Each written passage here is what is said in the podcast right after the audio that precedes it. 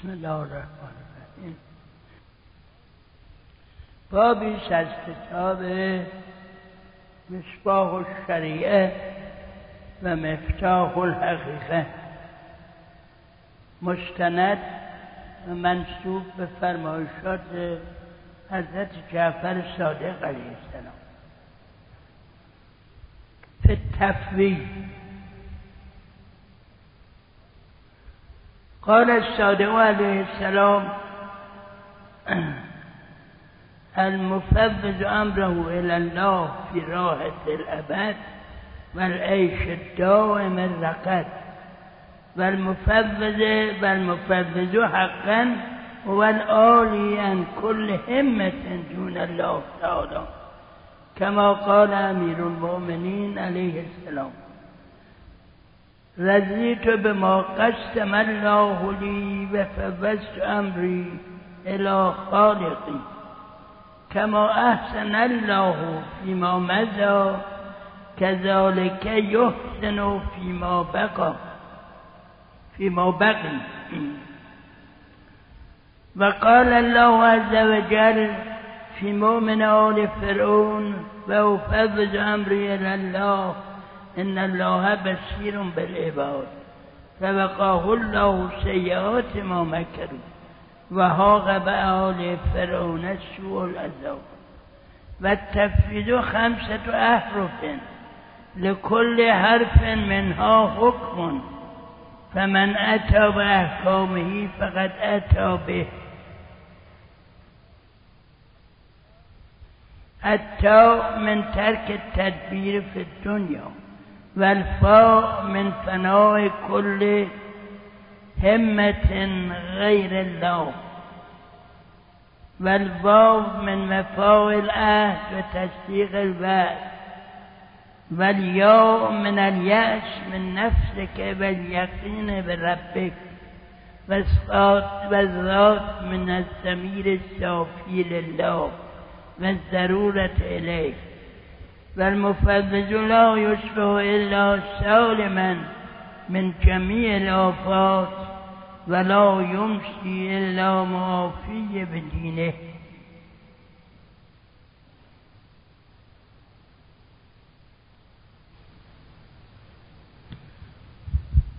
لغت تفویض یعنی واگذار کردن.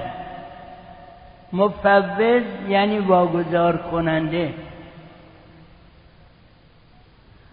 این لغت به دو معنای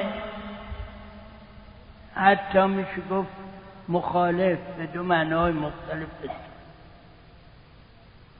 از یه طرف یه مسلکی هست عقیده هست به نام مفوضه. حالا اسمش مفوضه باشه یا دیگری؟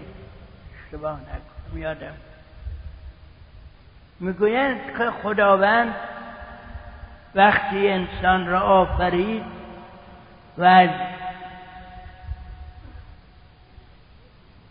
روح خودش در او دمید به او مقدار اراده داد که اختیار داشته باشه. یعنی تفویض کرد. بعضی از امورش رو به خودش تفویض کرد به خود انسان. که این البته با می‌دونیم با آیات قرآن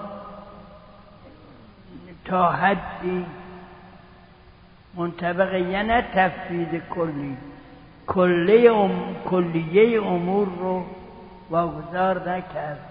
ولی در واقع میشه گفت تفویض کرد به این بشر که بهشت رو انتخاب کنه یا دوزخ رو. و هدیناه و نجدین هر دو راه رو هم بونش کن. این تفویض از اون طرف به معنایی که در این باب به کار بوده و حدیثی که از امام علیه السلام نقل شده تفویض یعنی به عکس یعنی هر انسان امور خودش رو در معنا به خدا واگذار کنه. این تفویض ظاهرا به کسی اگر حالش منطبق نباشه یا قالش فکرش منطبق نباشه ممکنه طرف رو انسان رو بکشونه به تنبلی و کسالت. یعنی امرش رو به این معنی به خدا واگذار کنه که خودش از زیر بار هر گونه مسئولیتی فرار کنه.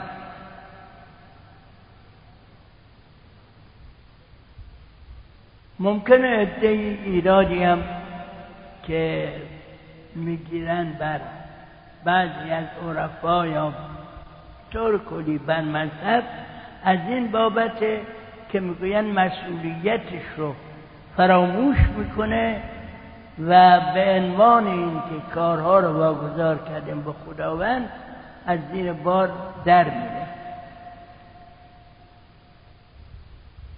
میفرمایند اون مفوض واقعی که تفویض کنه امرش رو به خداوند در همیشه راحت و عیش زندگی آرام و دامی داره. و در واقع مفوض واقعی کسی است که جز خداوند همتی نداشته باشه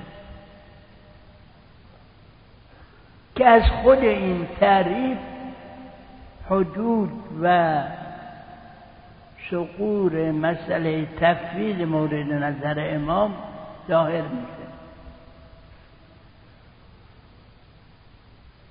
غیر از خداوند همتی نداشته باشه در درجه اول این است که اون که خداوند فرموده انجام بده. و الا کسی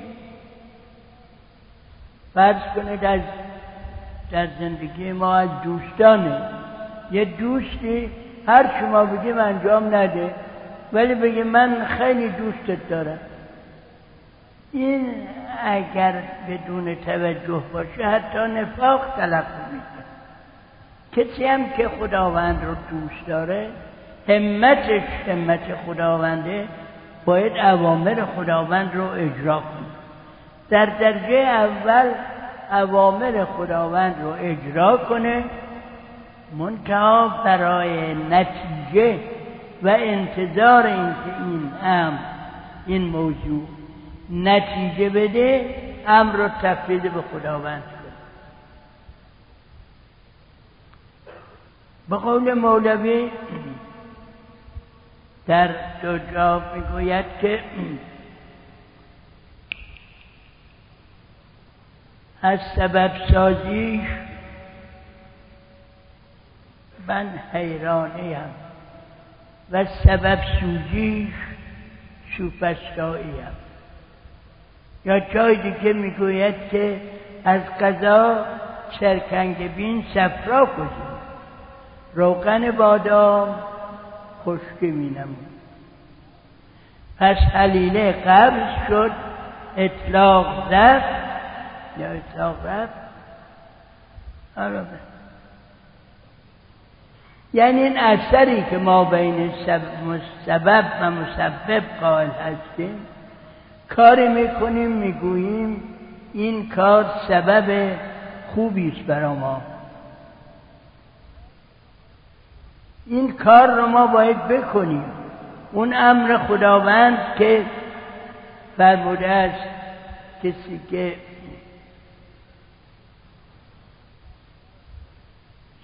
صفرا داره مثلا خداوند نفرموده خداوند همین عملی که در طبیعت انجام داده و آفریده این فرمایش خداوند. بنابراین فرموده است که سرکنگ بین دفع صفرا می‌کنه. بنابراین اگر کسی بخواد به طور معمول دفع صفرا کنه باید بین بخوره. منتها توقع نداشته باشه که این عمل او و این سرکنگ بینه که او رو شفا میده. ممکنه خداوند در اون لحظه بنابراین شعری که گفته اون اثر را از سنگبین برداشته باشه. این رابطه سبب و مسبب مثل یک چنگکی که این دوتا رو به هم وصل می‌کنه همون چنگک رو خداوند وصل می‌کنه. تفویض در اینجاست میفرماید که علی علیه السلام فرموده است که رضایت راضی هستم به اون که خداوند قسمت کرده. و امر خودم رو به خالق خب خداوند واگذار نمود. زیرا همون جوری که او تا کنون احسان و بزرگی کرده است که اقلش حیاتی که داریم همین جوری در آتی هم همین کار خواهد کرد. و بنابراین من با اطمینان و خاطر کار می‌کنم. وقت مثالی که از آیه قرآن زدن که راجع به داستان مؤمن آل فرعون. مؤمن آل فرعون یکی از درباریان فرعون بود که ایمان داشت. منتها ایمانش رو ظاهر نمی‌کرد تقیه می‌کرد. در تا این اوان بعثت حضرت موسی بود علیه السلام. تا حضرت موسی که مبعود شد توطعه کردن می‌خواستن هم حضرت بکشن اینا از بین ببرن. دیگه در اینجا دید ایمانش رو نمی‌تونه مخفی کنه. برای اینکه جان و حیثیت ادهی مطرحه و این از مواردش که نمیشه تغییر کرد. آشکار کرد. وقتی آشکار کرد در خطر بود. که بگیرن خودش رو اذیت کنن. این عبارت رو این, این آیه رو خوند البته آیه خوند نه اینکه این خوند هفتاد بار خوند با تسبیح چیز کرد. یعنی حالتش این بود که گفت افوض امری الله من امر خدا را اطاعت کردم. تقیه کردم خیلی ها رو نجات دادم. حالا با وجود این که خودم در خطر میفتم تقیه رو کنار گذاشتم. پس امر خدا اطاعت کردم امر خدا رو اطاعت کردم کار خودم رو به خدا واگذار کردم. به امری الله او خودش به همه کارهای بندگانش بیناست. همه رو می‌بینه. دنبالش هم فرمود خداوند.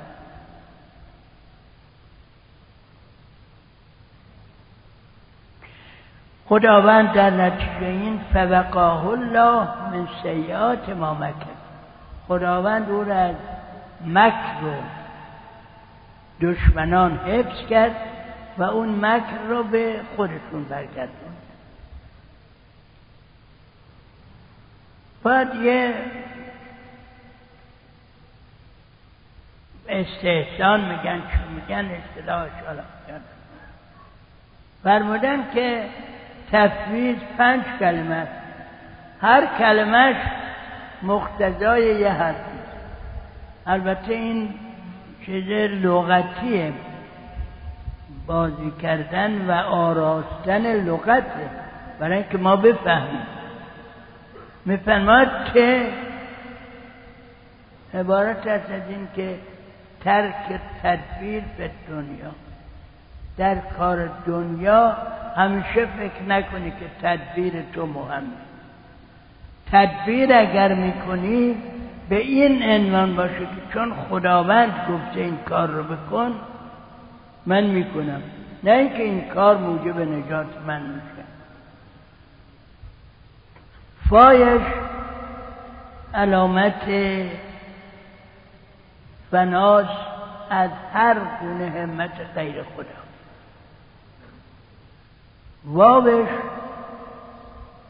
وفا و و تصدیق وعده که خداوند کرده. یایش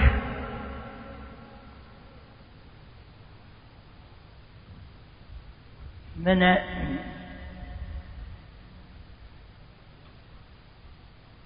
احتراز از یأس از خداوند.